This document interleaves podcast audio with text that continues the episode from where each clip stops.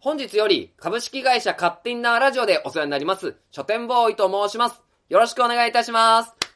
趣味、あはい、すみ、ごめんなさい。えー、趣味は、えー、各地の公園でゴカトに乗ることです。えー、まだですね、社会人になって、右も左もわからない状態ですが、えー、早く一人前になって、会社に貢献できるように頑張ります。また、えっ、と、いろいろと皆様のお力をお借りすることがいっぱいあると思いますので、えーいろいろと私に教えてください。えー、あと、趣味のゴーカートですが、えー、東海市だと、平地公園は100円で2周できて、大田区はい、書店ボーイさんありがとうございました。勝手なラジオ第63回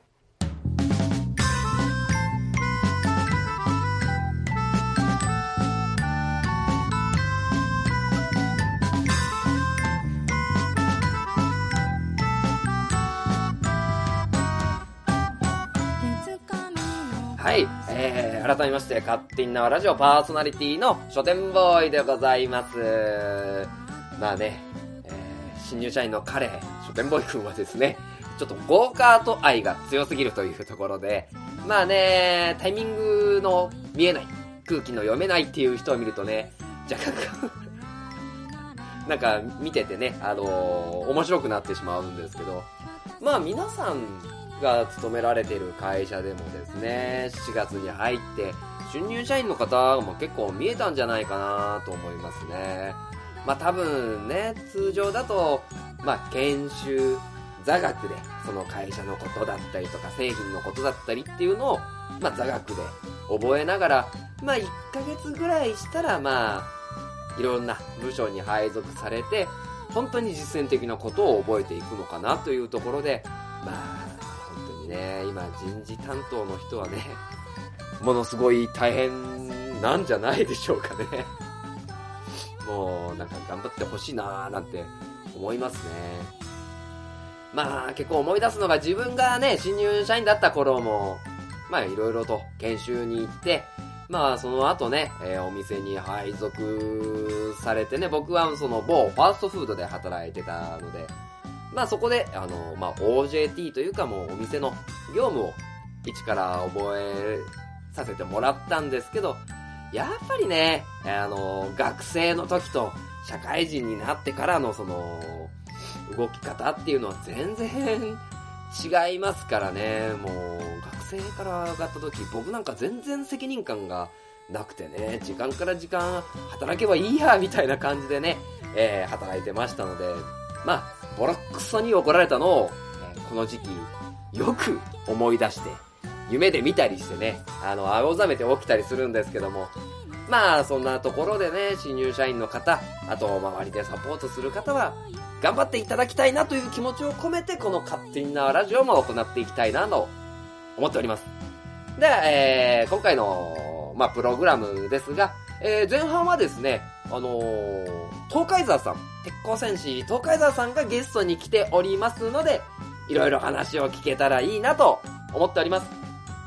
そして、えー後半は一冊本を紹介させていただきたいと思います。えーやりすぎる力、混沌の時代を切り開く真のリーダーシップ論という、えー、朝比奈一郎さんが書かれた、えー本の紹介をさせていただきます。えーその後、東海市知多半島のイベント情報というところで、えー今回はイベント情報が春の祭りがあるということで満載ですので、最後までお聞き逃しのないように。では、えーこの番組は愛知県東海市に住みます書店ボーイが勝手にお送りするラジオです。スタートします。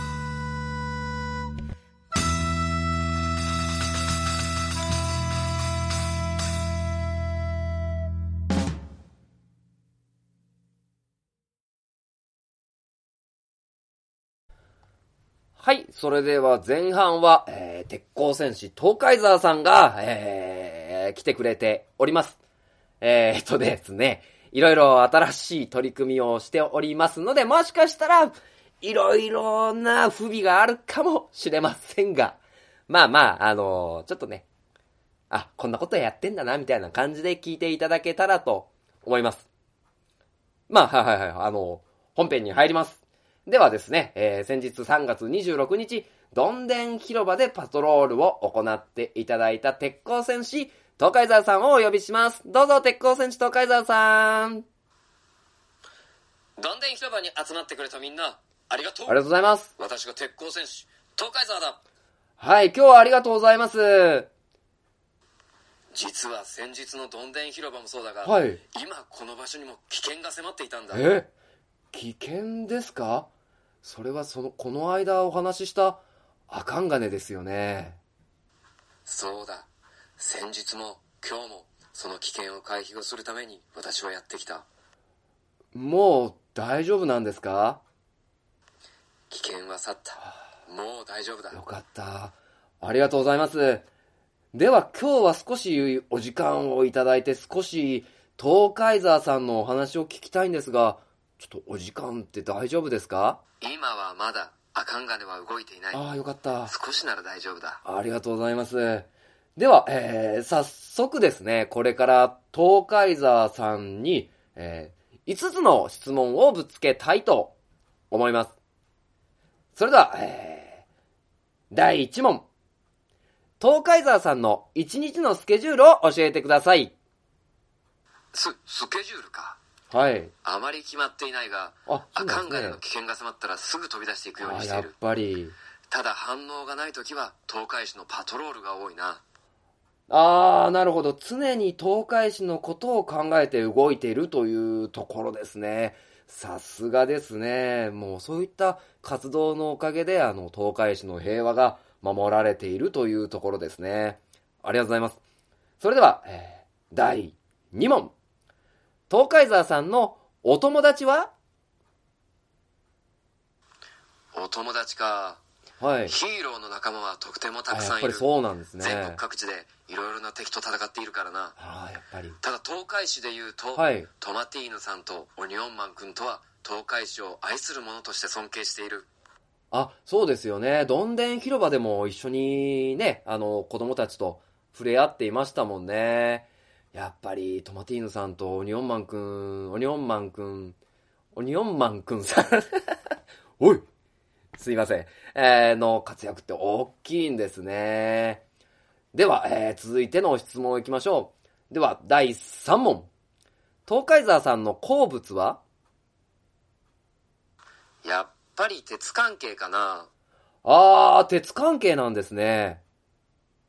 ああ、例えば、ご飯に砂鉄のふりかけをかけたり、うん。鉄板ステーキの鉄板とか。あ、鉄板の方ですか？えー、なんか、胃がどうにかなっちゃいそうですね。東海沢は鉄で武器を作っているからな。あー、なるほど。ありがとうございます。えー、ちょっとね、えー、胃もたれしちゃいそうなんですけど。では、えー、では、第4問ちょっと行かせていただきますね。では、えー、東海沢さんのおすすめのデートスポットはどこですか？デートスポット？はい、あのーお願いします。うーん。はいはい、お願いしますよ。東海市内の公園ははい。鉄の遊具がいっぱいあっていい。で なるほど。東海荒尾のアピタの横の道は両サイドに大きな鉄工所があ、僕近所ですね景がいい。なるほど。もうやっぱり鉄関係なんですね。では、えー最後、まあ、第5問。この間のどんでん広場、どうでした？かな本当に多くの人が楽しんでいたそして出店がいっぱいあって例えばトマトジュースの蛇口なんていうところでトマトジュースももらったなんかもらってましたね。あとはいろいろな人に協力してもらってはい。本当に楽しくパトロールができたはいはい、そうですね。あとやっぱり何が最高だったかというと子供たちの笑顔が最高だったなそうなんですよ。やっぱりね、あの、顔って忘れられないですよね。やっぱり子供の笑顔って宝ですよね。ああああいつでも呼んでね、ちょっとね、あれなんですけど、またね、えー、勝手になラジオに東海沢さん来てもらっても大丈夫ですか？でくれはい。では、えー、鉄鋼戦士、東海市のローカルヒーロー、鉄鋼戦士、東海沢さんでした。ありがとうあー、で、ということで、東海沢さん、ね、もう早速なんか、ね、言ってしまわれましたけど、まあね、鉄鋼戦士東海沢さんもこの収録の前にちょこっとね、お話しさせてもらってた。まあその前はね、あの、危機が迫ってるなんて言ってくれなかったんで、僕はだいぶそわそわして、しまあいろんな意味でそわそわしてしまったんですけども、えー、まあそういう部分でね、あの、鉄鋼戦士東海沢さんが、まあいるというところで、東海市の平和が守られてるんじゃないかなというところで、えー、いろいろお話を聞けて楽しかったなと思います。では、鉄鋼戦士東海沢さんがゲストのコーナーでした。CM。生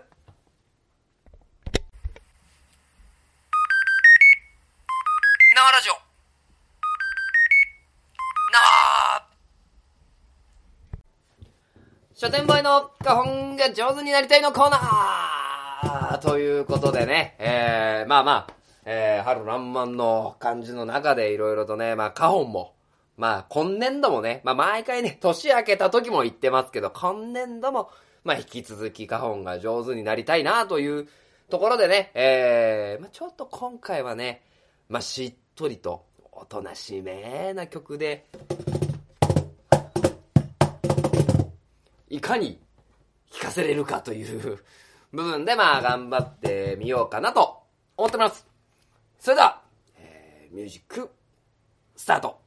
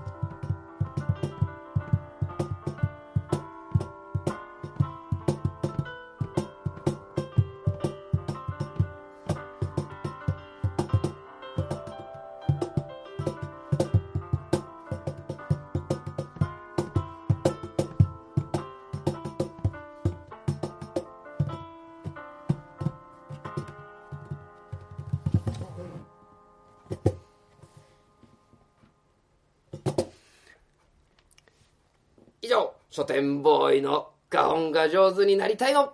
コナでした。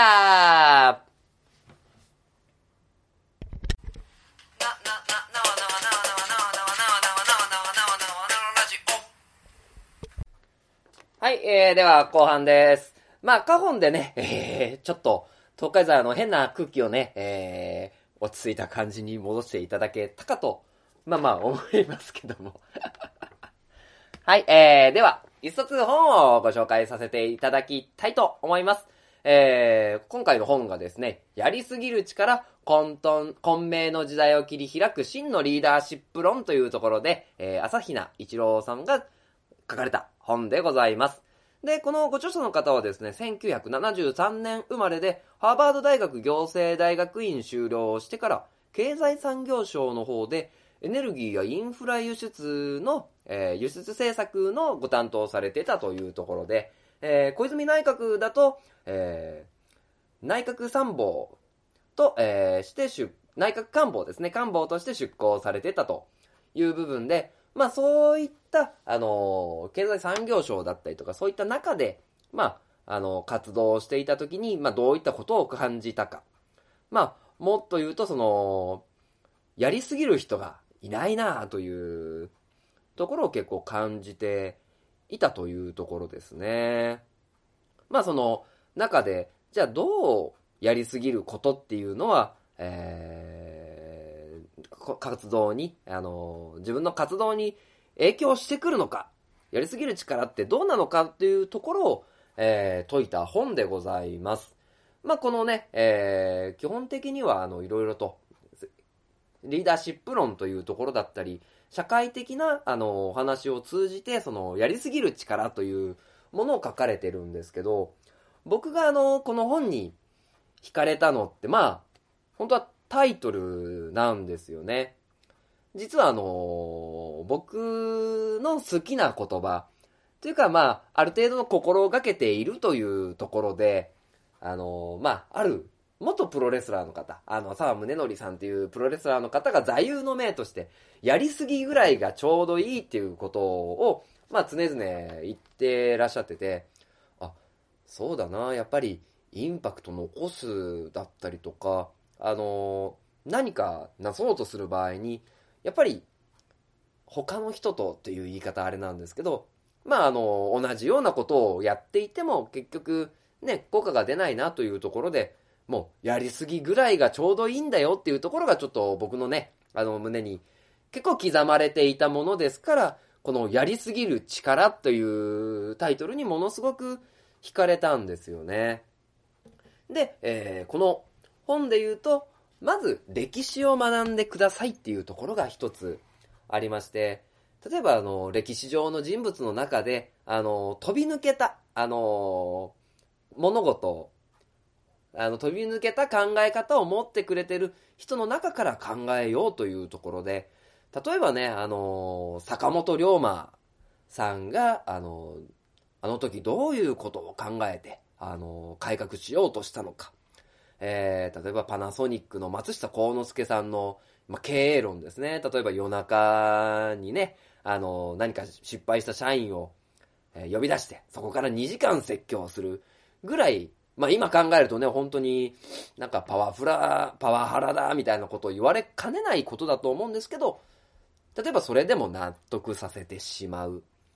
あとはもう、アップルの創業者のスティーブ・ジョブズさんの、えーまあ変人性って言ったらなんなんですけど、まあやっぱりちょっと変わった思考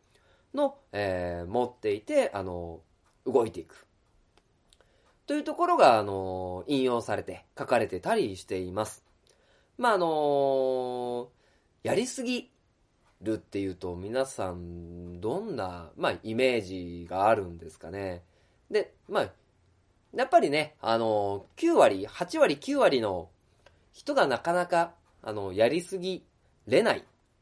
ということを考えるとですね、あの、この中で書かれてたのは、あの、やりすぎれない、あの、要因としては、やりすぎたことによっての失うものの大きさ。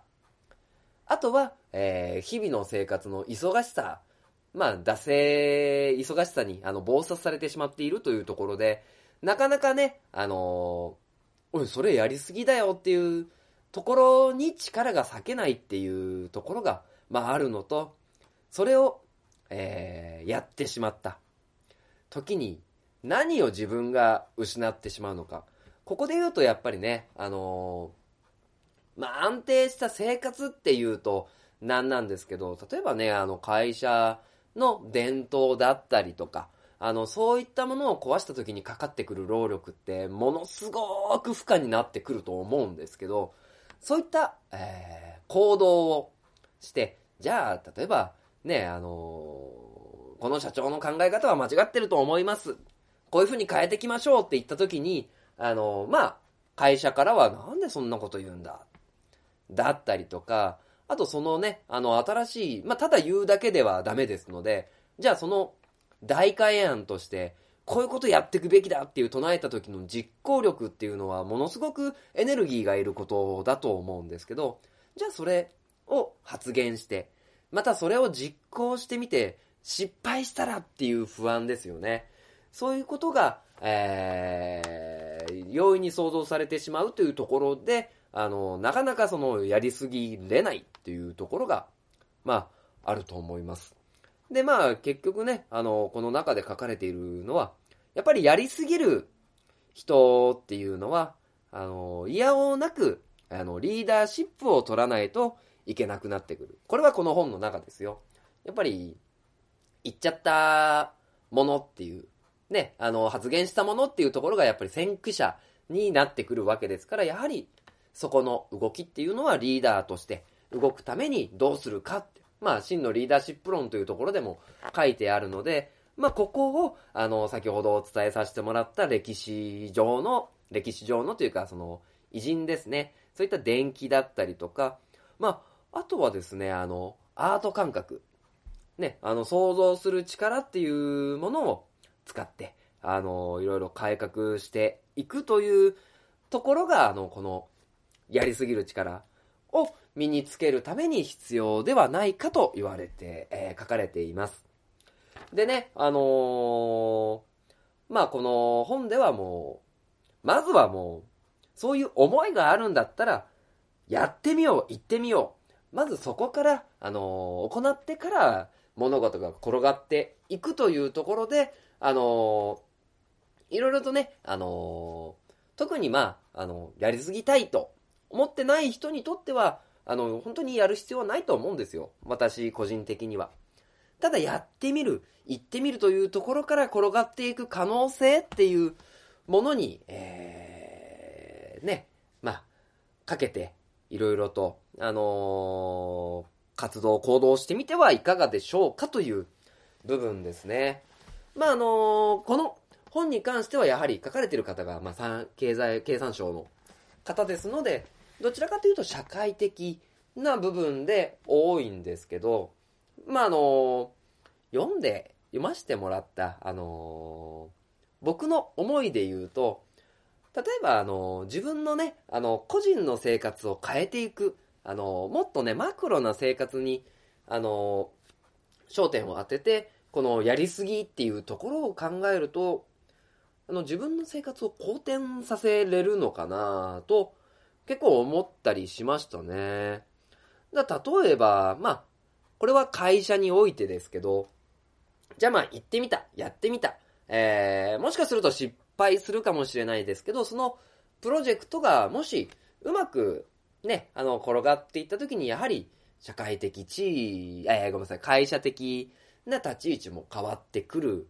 で、仕事も充実するし、やはり、あの、給与水準だって上がると思うんですね。これってまあ自分のね、あのー生活の一部ですよね。あとは本当に、まあ本当にプライベートの話で言うと、あのー例えばね、あのーパートナー、あの夫だったり、奥さんだったり、あとはその、彼氏、彼女に対して、なんかちょっとやりすぎぐらいのね、あのープレゼントを、まあ、送ったとすると、やっぱり相手は喜びますよね。まあそのためのいろいろリサーチ等々は必要なんですけど、それをやりすぎて叶えさせてあげることによって、あのーやっぱり自分の生活が豊かになっていく可能性っていうのがこのやりすぎる力っていうところにはあるのかな。まあそれはね、本当に社会的な、この本にやりすぎる力に書かれている本だけではなくて、あの、自分個人の幸せのために、まあ、時にやりすぎてみてもいいのかなと、この本を読んで、えー思いました。もっとあの、本当にね、あの、詳しく内容が書かれてますので、えー、朝比奈一郎著、やりすぎる力、混迷の時代を切り開く真のリーダーシップ論という本、ぜひ見つけたら読んでみてください。では、この後、エンディングでーす。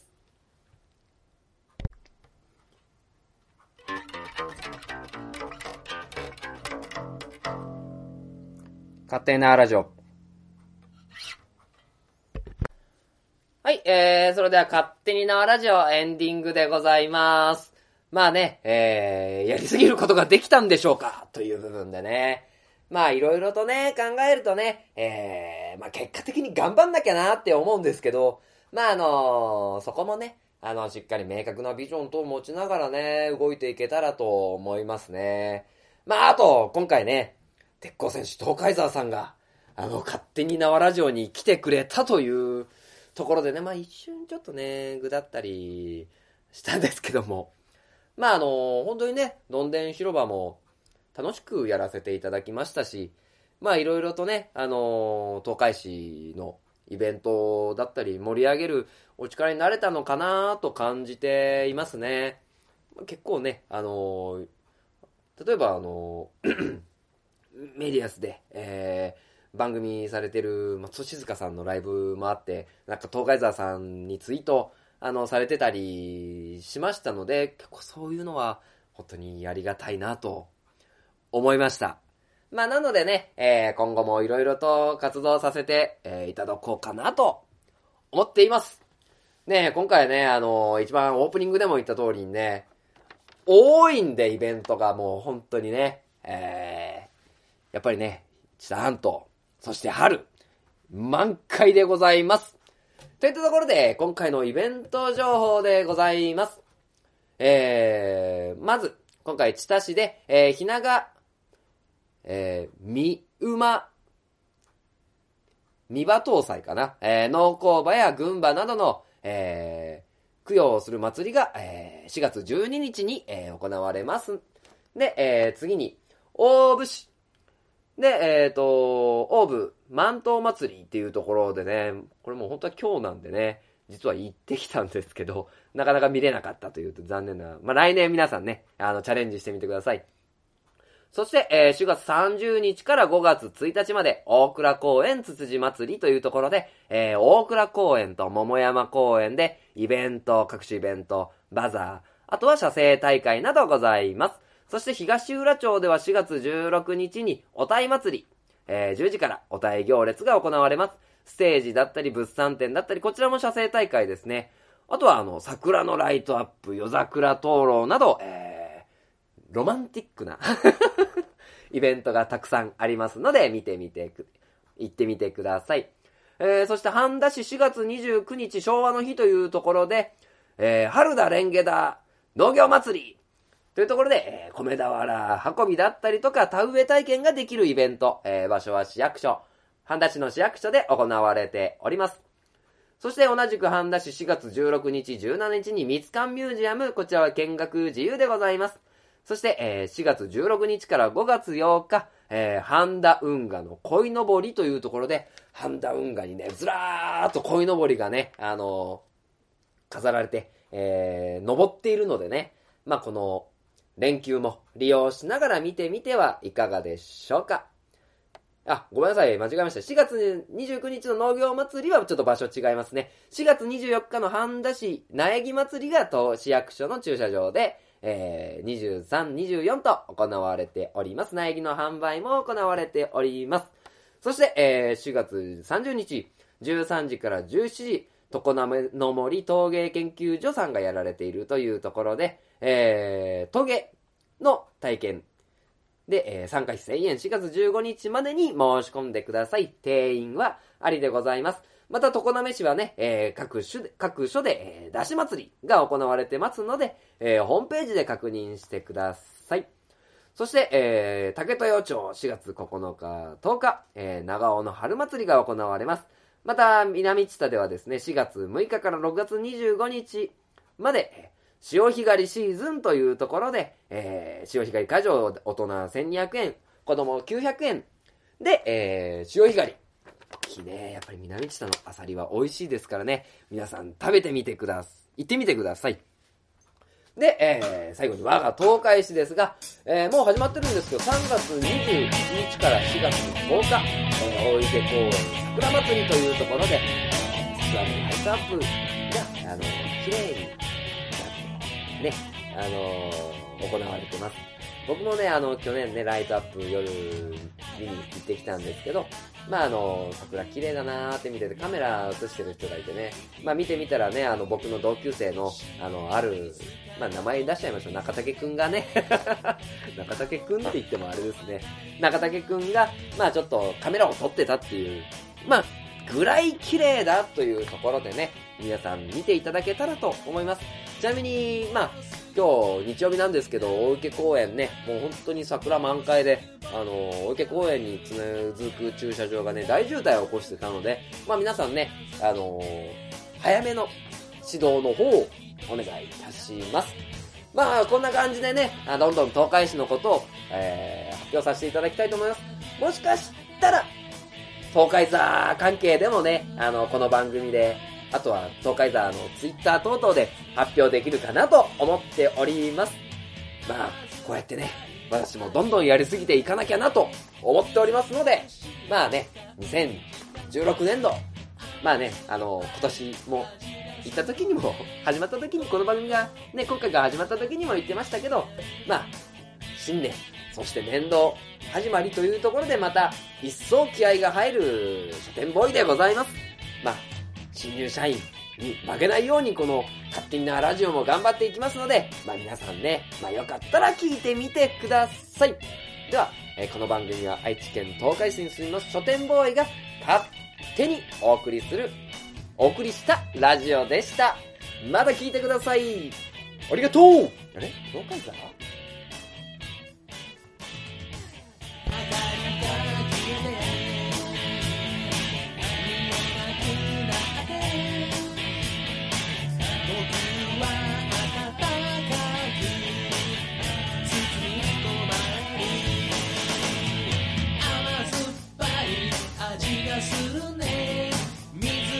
心灵感